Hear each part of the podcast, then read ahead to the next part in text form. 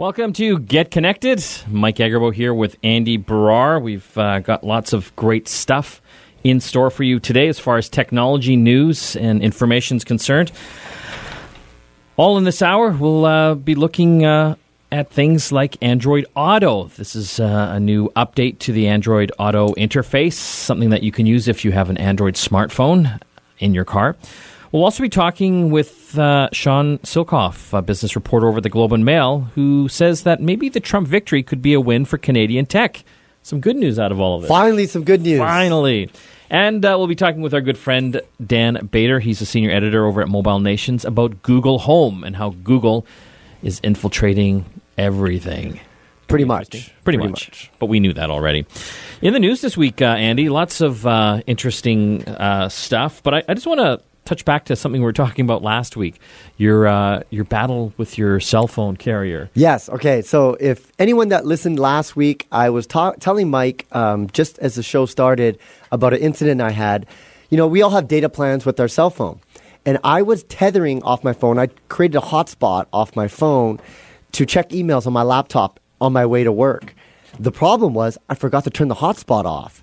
And so now I'm at work and I'm working for hours watching videos and everything. and it was using my data plan on my phone. And you went over. And I went over within like two weeks. Yes. So I had like two more weeks to go through and I'm already capped on my data plan. So I told you last week I was going to call my carrier, which was Fido, and I was going to have this super long conversation and you said there's no way you're going to be able to because i ran into the same thing i had gone through my data cap uh, on all these smartphone plans, uh, you basically, for the most part, have how much data you can use a month, whether it's a gigabyte or two gigabytes. And so the more pictures that you look at, the more video you stream, the faster you use that up. And if you go over, you get charged more for it. And in my case, I had the same issue. I went over and there was no way for me to add any more data. I just had to eat up the overage charges. But what they do is at 90%, they'll send you a text message saying that you're 90% at your data cap. Do you want to top up? With more data. And both of us didn't do that. No. So I got the 100% notice like shortly after. And then I was like, what do I do? Do I disconnect? Off the data well, plan. you can't because your whole world will crash. I, exactly. So I told you I was gonna I was gonna have this this super long conversation with Fido, and I was gonna make them um, try to reimburse me or do something if I'm as a good customer service. Yes, and I went through that. I went through that, and they told me tough cookies. So here's what happened. Same thing. They said, "Well, you know, it's after the fact. I'm sorry. There's really nothing we can do." What I did, and this is the thing: anybody that calls their their carrier, you know, you're usually angry and you're mad. First thing is, I found the guy's name. I think his name was Jim or something like that. And I'm like, come on, Jim. You know, I made a mistake. I made a mistake. I left the hotspot feature on. My bad. Blew through your data. But like, you, there's got to be something you can do. You got to help a help help a brother out here. What happened was after conversing with them, I thought we were going to have a two-hour conversation to make this happen, but within 20 minutes, and I was cooking eggs at the same 20 time. 20 minutes.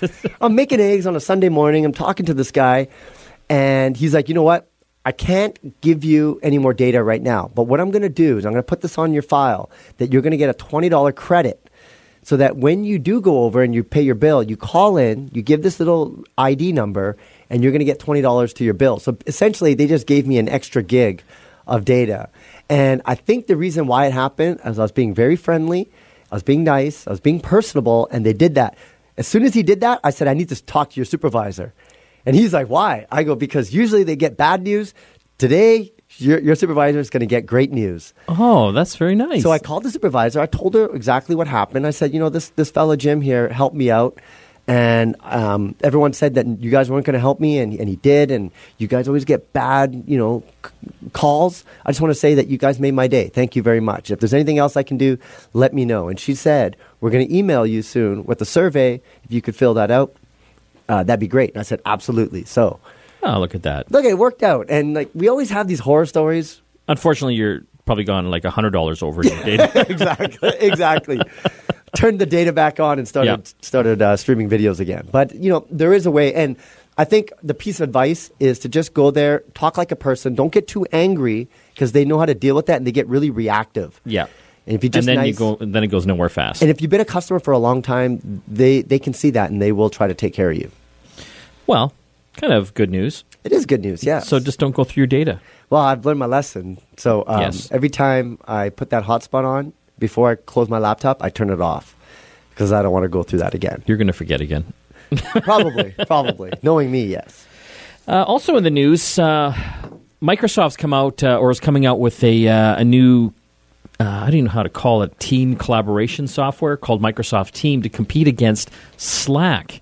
And you know, I don't know if a lot of listeners have heard of Slack or, or actually used it. They might have heard of it.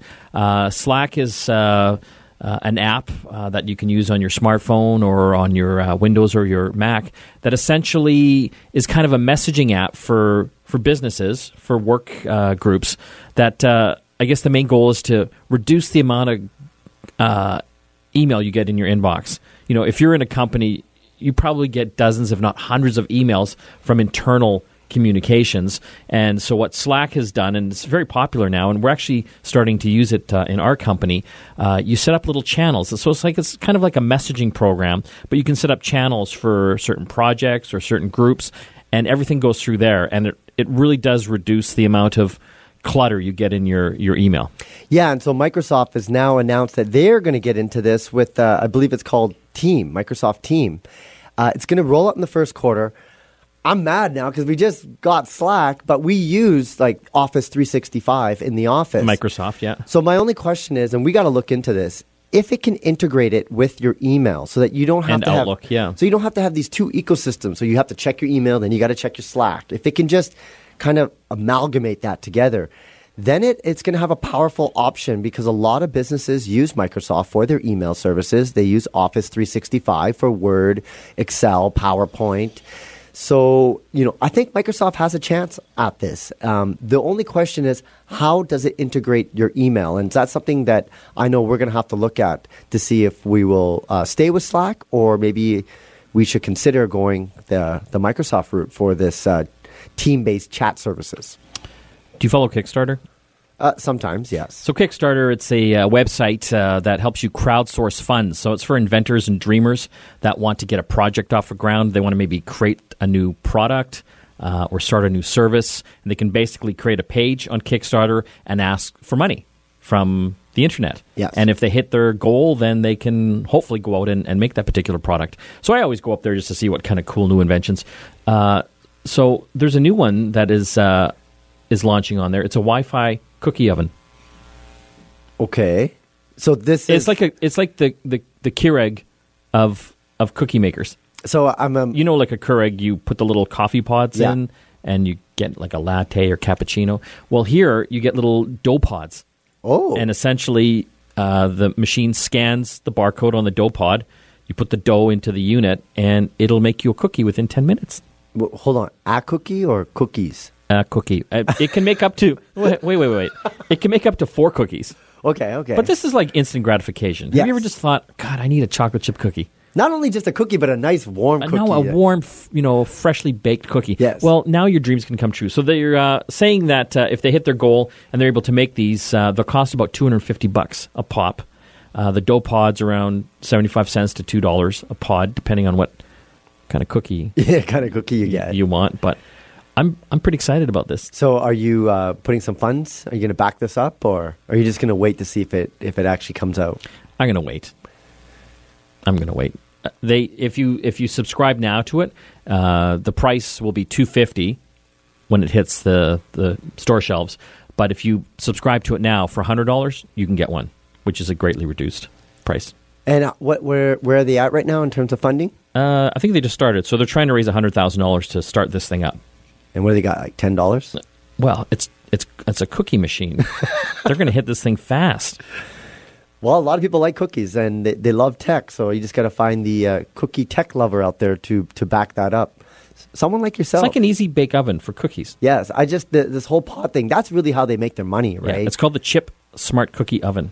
chip See, smart. this is what technology was made for. Yes, to solve world problems like fresh baked cookies from a pod. I'm, I'm excited about it.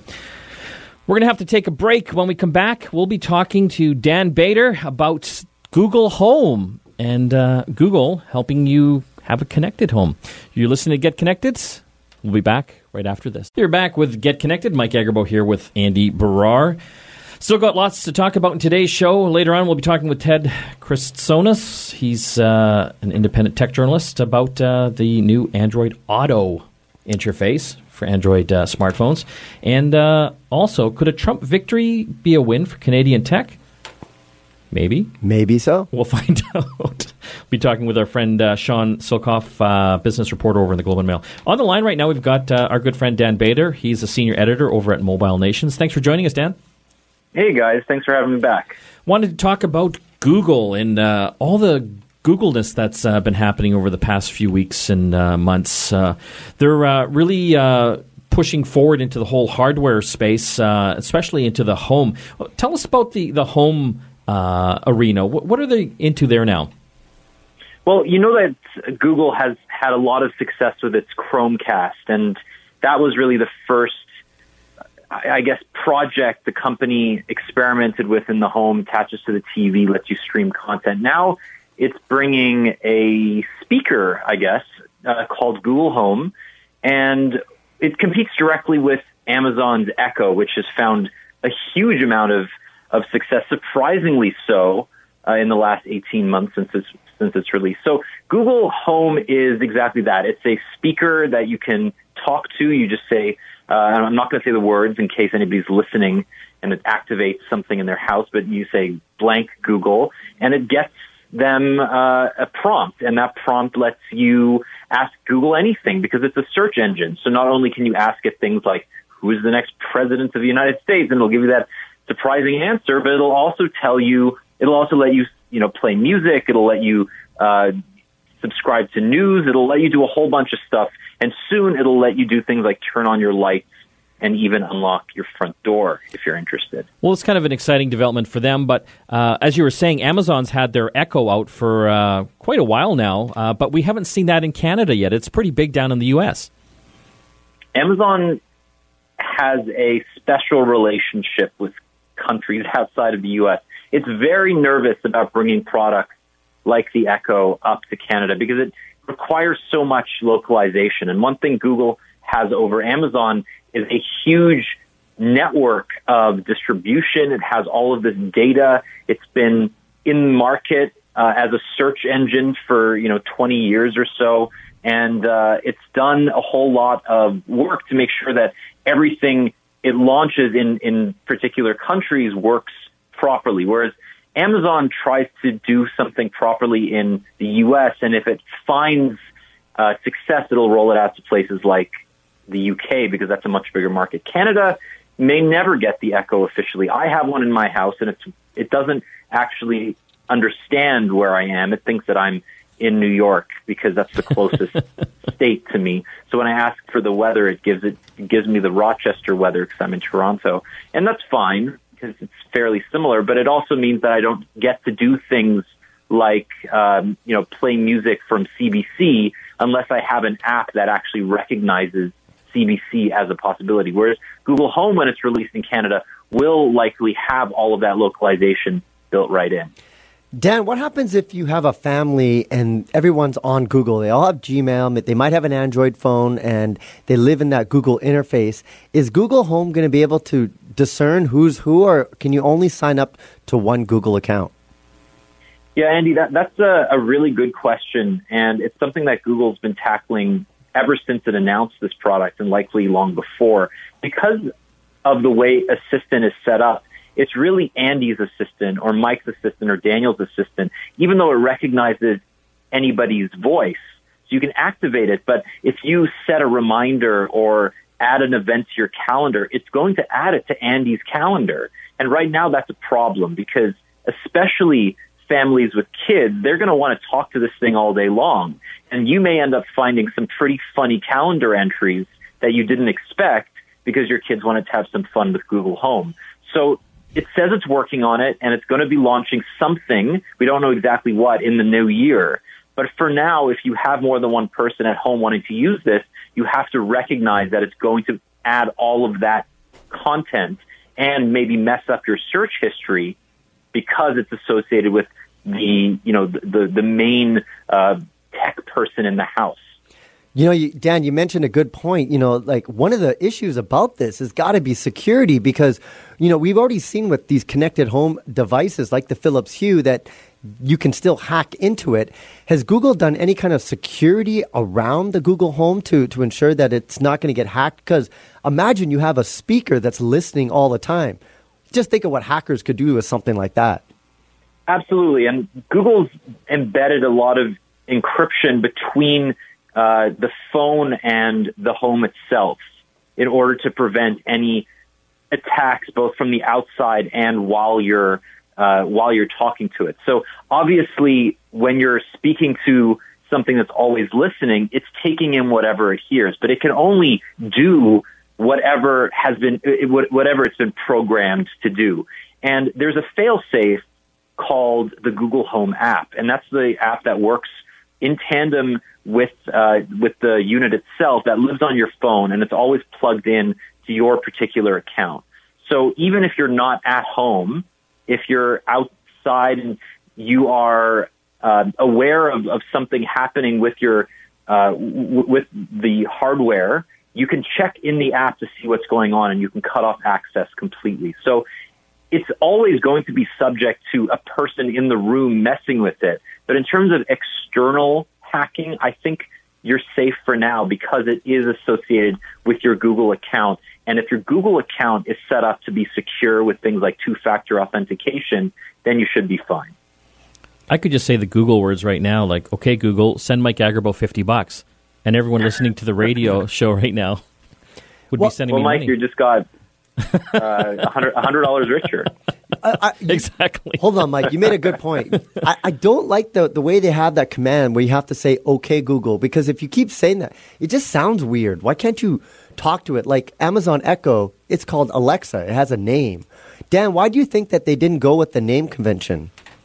Because Google is the name. That's the funny part. I think Google wants itself to be Siri or Alexa. It wants the word Google to be a friendly, you know, cuddly name that you are going to feel comfortable saying out loud all the time. I've had problems uh, saying it for years because it's been associated with things like Google Now, where you can access your phone using just your voice. And the, the term, you know, okay, Google is very awkward. And I just activated about six things in my room by saying that. but you know, it, it is a, it is quite awkward to say. So they allow you to say, "Hey Google," which is a little bit less awkward.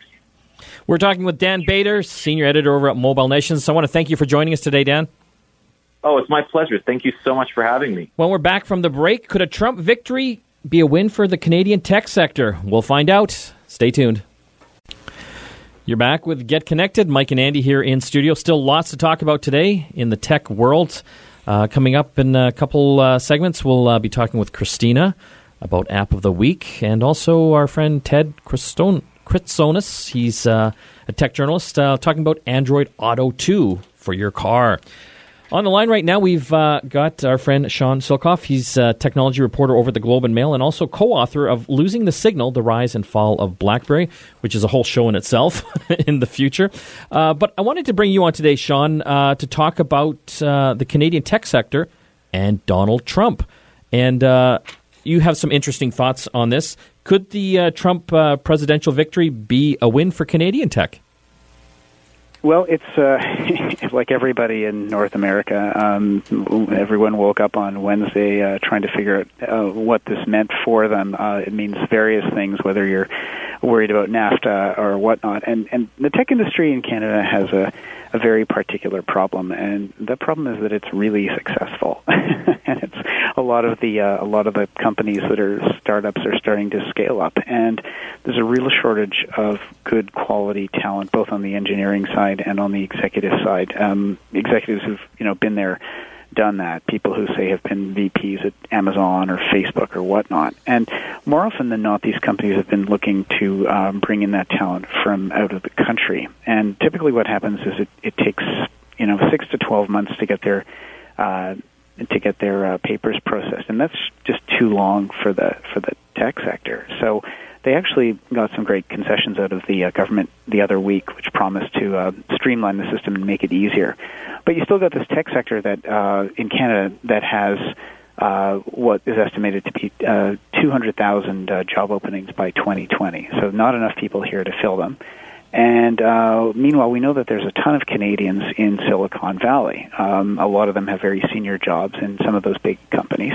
And uh, there have been efforts for years to try and get some of these people to come back to Canada. Well, along comes Donald Trump, and he's like a one man advertisement um, for uh, for recruiting efforts. So uh, we had a story in the Globe on uh, on Thursday that talked about suddenly this quite a bit of inbound interest uh, among the Canadian uh, tech sector from Canadians particularly, and and even some Americans south of the border, kind of wondering about what it's like to come work in Canada. Do you think we can? Obviously people are concerned about stability, but do you think we can offer the uh, the wages that uh, the the U.S. can? Well, that's one challenge. The other challenge is the opportunities. Um, you know, you come up to Vancouver, let's say, for a job at let's you know, let's argue Hootsuite or or Build Direct. Um, you know, that's great to have one job, but in the Valley, um, things don't work out. People make job changes all the time, and there's you know ten or fifteen opportunities you could have down the road. If you come up to Vancouver you're making a pretty big commitment. You're leaving your natural network and also huge amounts of other opportunities. If you came to work at Hootsuite, for example, and it didn't work out, it's not like you can walk out the door and find 10 other jobs down on, on Howe Street or, uh, or Granville. Uh, there's not that many companies yet. So you do see a lot of reticence among people to leave um, leave Silicon Valley and come here. But it does happen, and it's happening in uh, certainly a number of companies I know of that have been successful in bringing up those good high level hires for senior jobs up in Canada.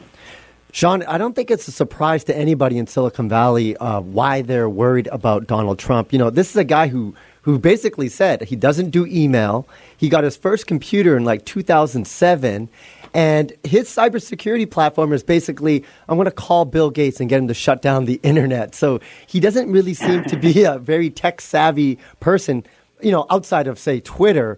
But um, do, do you get that feeling with the people in, in the valley that are really concerned? Because if you look at California, they were all voting for Hillary, but uh, of course, Donald Trump did win the election. Yeah, well, you know, it's interesting. One of the um, one of the leading venture capitalists in Silicon Valley, Peter Thiel, was uh, you know a senior advisor to. Uh, uh, to Donald Trump. I mean, you can't really stop innovation. Um, obviously, innovation and, and some of the trade agreements the, that have been signed over the years are part, a contributing factor to the a lot of the job losses we've seen in those uh, in those red states. Or uh, you know, a lot of the states turned out to be red more than anyone had expected. Um, so you know, that's going to be an issue, and it's going to be more of a tension point going forward because the machines that are being developed um, around the world, but particularly in Silicon Valley, are getting smarter. There's very sophisticated artificial intelligence, uh, machine learning algorithms that are making the machines smart enough to do things that machines haven't been able to do by themselves yet. There was a book that came out last year called The Rise of the Robots, and it argues that you know machines have, are going to take millions and millions more jobs um, from people uh, in in the coming years. So there's going to be a real question that all governments face, U.S., Canada, anywhere. What are we going to do about all these people who are going to be displaced by machines? So this is a bigger issue, and I think it's. I think it does contribute to some of the angst we've seen, not just in America, but also in, in Europe with Brexit. And, and I think when it comes to what the machines are going to be able to do to supplant people, we're really, we haven't even really got there yet. I mean, so that issue is what we've seen, the kind of anger we've seen already, uh, we haven't even begun to see the impact that that's going to have on the economy and the workforce, et cetera. Well, it's going to be definitely interesting uh, times ahead, and to all those Canadians south south of the border, welcome back. uh, we'll see. We'll see if this is just a, an emotional reaction, or if uh, or if any follow through. Certainly, there's a number of people who are thinking about coming, and I would think this might nudge some of them, and maybe some of them are already talking to Canadian companies. So, you know, if there was any hesitation, this might have removed some of that for them. Talking with Sean Silcoff, he's a technology reporter for the Globe and Mail and also co author of uh, a fantastic read, Losing the Signal The Rise and Fall of Blackberry. Sean, uh, is there anywhere people can reach you? Uh, I'm easy to find on uh, Twitter. Um, uh, let's see, Facebook, all the usual places, social media. I also accept emails, uh, at globeandmail.com. Thanks for joining us, Sean. Thank you. When we come back from the break, all about Android Auto. Android and uh, Apple trying to gain control of your car. Who will you choose? Back after this. You're back with Get Connected. Mike and Andy in studio. We've got lots left. A little while here, we'll be talking App of the Week with Christina. Right now, we're going to talk about the car and what's happening inside the car. On the line, we've got our friend Ted Kritsonis. He is the independent tech journalist that we love to call when we uh, need an expert. Uh, Ted, you're a car expert. Uh, to, well, when it comes to the dash, when it comes to not so much under the hood. well, I want to talk about uh, two big competitors, uh, Google and Apple, and uh, they are really making a play for, uh, I guess, the entertainment systems uh, of our cars. There's uh, Android Auto and also Apple CarPlay. If you buy a new car, you can uh, look for stereos that have that feature basically built in, right? Yeah, yeah. Not all manufacturers are on board just yet. not all models necessarily have the, the functionality, but it's certainly grown this year for sure. And so, uh, from what I understand so far, uh, you have to have a stereo that supports that feature directly, and uh, then you uh, basically uh, wire in your iPhone or your uh, your Android phone, and it it basically mirrors a lot of the functionality right up on the the entertainment I, I guess screen right on the dashboard. Yeah, that's right. So basically, what we're talking about here is a, is what uh, like a projection platform. So the software resides on the phone, and then it projects onto. So it's not like a projector in that you're mirroring a screen. It doesn't work like that. Uh, but it's basically taking the software on the phone and it's pushing it over to a compatible head unit in the car. Um, so new cars, uh, newer cars that have that functionality, you know, that have that compatibility built in, will work just fine there are also aftermarket head units from like Pioneer or Kenwood uh, that also uh, have the functionality built in. So if you have an older car and you want to swap out your your head unit, you can do that. And uh, I mean, like for me, I have a ten year old car, and I have both platforms in my car because of that. And what's what's the advantage? Uh, I think uh, some of the integration, I think, is just is just better. I mean, you know, the fact that you can send a, a text message or respond to a text message or respond to a WhatsApp message uh, with Android Auto, you can respond to a Hangout uh, message if you want to. Uh, you can send one to somebody. I mean, calls are obviously much easier. Spotify, if you listen to Spotify, you can control all of that uh, from the screen in the car as opposed to even just touching your phone. So there's a lot of advantages as far as the apps or the features that are compatible with the platforms. There's still a long way to go, but it's a great start so far. Ted, we know distracted driving is a big issue today with a lot of people. Just you know, having your smartphone in your car and you you get these text messages and you want to check, but you got to keep your eye on the road. What what kind of voice activation features uh, does it work? Like, do you or do you still have to basically press buttons, or can everything be done on the voice with Android Auto and Apple CarPlay? Yeah, it's a good question, Andy. Yeah, I mean, there's a there's a bit of a combination of both. So in in in, in CarPlay's case, Siri is built in to the platform, right? So you can tell Siri, hey, you know, uh, read me my latest messages, or uh, like there'll be a pop up, there'll be a notification that that comes up on the screen showing that a, someone sent you a message.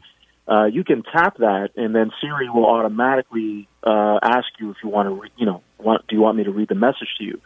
So on Android Auto, you have Google Now. Uh, and it's a similar kind of thing. So anybody who's using Google now will more or less see the same kind of experience in the car. My hope is that Google actually replaces that with Google Assistant, which is in the, the Pixel smartphones, uh, which I find to be more accurate and smarter in, uh, in in accessing the various features that the phone has. There's Android Auto 2.0 now. What is this about? Yeah, so Android Auto 2.0 is basically running the platform entirely on the phone, so natively on the phone. So instead of plugging in so that it works with a compatible head unit in the car, it just runs off the phone itself. So the screen and everything and all that. Um, now, the good news with that is that it basically makes it universal. So if you have a newer car, an older car, and you want to run it off your phone, you can. Google doesn't officially support it on tablets, but I have seen cases where you can run it on a tablet, and then maybe you know if the tablet has a SIM card, you can put the SIM card in there, or you can run a hotspot from your phone to the tablet and use it that way if you want a bigger screen. So uh, as long as you have a phone that has Android Lollipop 5.0 or later, uh, you can run the app, uh, which is free to download. Well, it's kind of a nice feature for people that don't have the capability built into their dashboard. Um, they can use basically their smartphone instead. Uh, no question. Yeah, I mean, I uh, I wrote a review of it already, and uh, I used it uh, with very little problem. Um, you know, I was able to stream Bluetooth audio to the car uh, as well, so music wasn't an issue. Um, it's a bit of a smaller screen to, to kind of tap, uh, but the icons are big. But it, it, is a little bit challenging sometimes with that while you're driving. I always recommend wait until you're stopped somewhere, like at a red light or something, before you start fiddling with anything. Uh, but it's uh, no question, it's a great move, and, and hopefully Apple might consider doing the same thing. But somehow I'm not so sure. Ted, these days, I don't even know how I managed to drive a car without Google Maps or having the traditional maps. Um, and I know that's a big feature of Android Auto, but they also are the owner of Waze. Can you use Waze inside Android Auto 2.0? No, not yet. Uh, Google had announced back at Google I/O in the summer that they were going to uh, launch Waze as part of Android Auto by the end of the year. Now we're getting close to that. You know, we're almost six weeks away, basically, from the end of the year. So uh, hopefully they stick to that uh, timeline and that they get it in. Because uh, I agree with you. I think that to have Google Maps is fine, but to have Waze is just it just makes it even better. I mean, to have two mapping options Android Auto is great. Because as we know, with CarPlay, you only have Apple Maps. You can't use any other navigation platform on uh, on there. So uh, hopefully they'll they'll add Waze by the end of the year on Android Auto, but uh, no word yet on uh, if that's in fact going to be the case. Ted, I want to thank you uh, so much uh, for all the info. Where can people find out more information about you? Uh, I'm on Twitter at uh, by Teddy K, B Y Teddy K, uh, and uh, byteddyk.com, where I aggregate all the content I do because I freelance at a bunch of places. We've been talking with Ted Kritsonis, independent tech journalist. Andy, the contest. We've got a fabulous contest. this week, we're giving away the world's smallest all in one printer from our friends over at HP. It's an HP DeskJet. It can print, it can scan I don't know if it could fax, but if you're still faxing, you know, I feel sorry for you. uh, you could also print directly from your mobile devices directly uh, to this printer. All you got to do is go to our website, getconnectedmedia.com, and enter and win the HP DeskJet, DeskJet 3758 all in one printer. Well, we're going to have to take another break. Uh, there's still more to come. Of course, uh, at the end of the show, we've got uh, Christina Stoyanova with her app of the week. And you want to stay tuned for this one. It's uh, it's pretty cool with the kids out there. Right you, already, you already know? Oh, yeah, I've, I, I got a, a sneak peek. Oh, lucky you. We'll be back shortly after this. You are back with Get Connected by Canadian Studio. Don't forget to enter our contest. We are giving away on our website at getconnectedmedia.com an HP DeskJet 3758 all in one printer. This is an awesome little all in one printer because it's so small. You won't believe how small it is and all the capabilities of it. Fantastic uh, for condos and dorm rooms uh, as well. If you want more information and want to enter the contest, hit the contest tab at getconnectedmedia.com and enter to win. Also, up on our website, you can check out our regular uh, video segments that we uh, upload there. Everything from how to segments to the latest uh, product overviews as well. All the latest tech gadgets. Well, it's that time of the week. We've got uh, Christina Stoyanova in studio. App of the week. What, uh, what have you got? I have an app that's apparently popular with the young kids.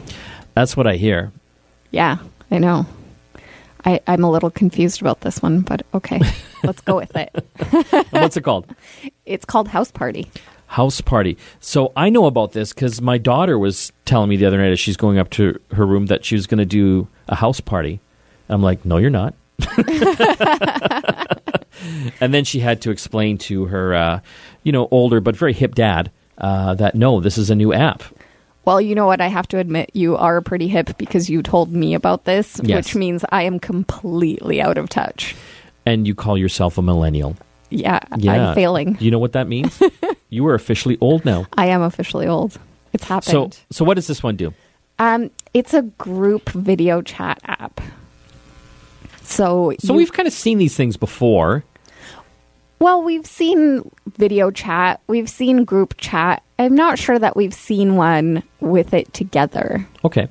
And so it's we've seen video chats. Uh, you know, Apple has its FaceTime, Google has Duo. There's a number of these different types of video chats out there. These these apps, but typically it's one on one. Yeah, yeah. And so, what does House Party do? So it lets you create rooms, and then you can join those chats. Um, which kind of reminds me of the good old days of chat rooms. I don't know if you remember that in the yes, 90s. for better or for worse, yes. Um, so it kind of reminds me of that, but it's in video form. And and how does that work? How many can you get on the screen at one time? Um, from what I can see from other screens, I don't have enough friends who again old loser. uh, you can see like six different tiles on your screen. That is crazy. I know. I just don't understand how that works in terms of your data and streaming all that video. Well, I'm sure we can talk to Andy about this because he's obviously going to get this app and totally go over his data cap again and phone Fido. Hey, I accidentally went over my data cap. uh, from what I understand, though, too, this is from the the makers of Meerkat, and uh, you know, for those listeners who don't know what Meerkat was, uh, this was a, uh, a video streaming uh, app uh, that would let you do live video streaming of events. Yeah. Uh, and then Twitter came out with its Periscope. competitor, Periscope. That's which right. we've tried a few times on the uh, the radio show, but recently in the past few months, Meerkat actually shut down.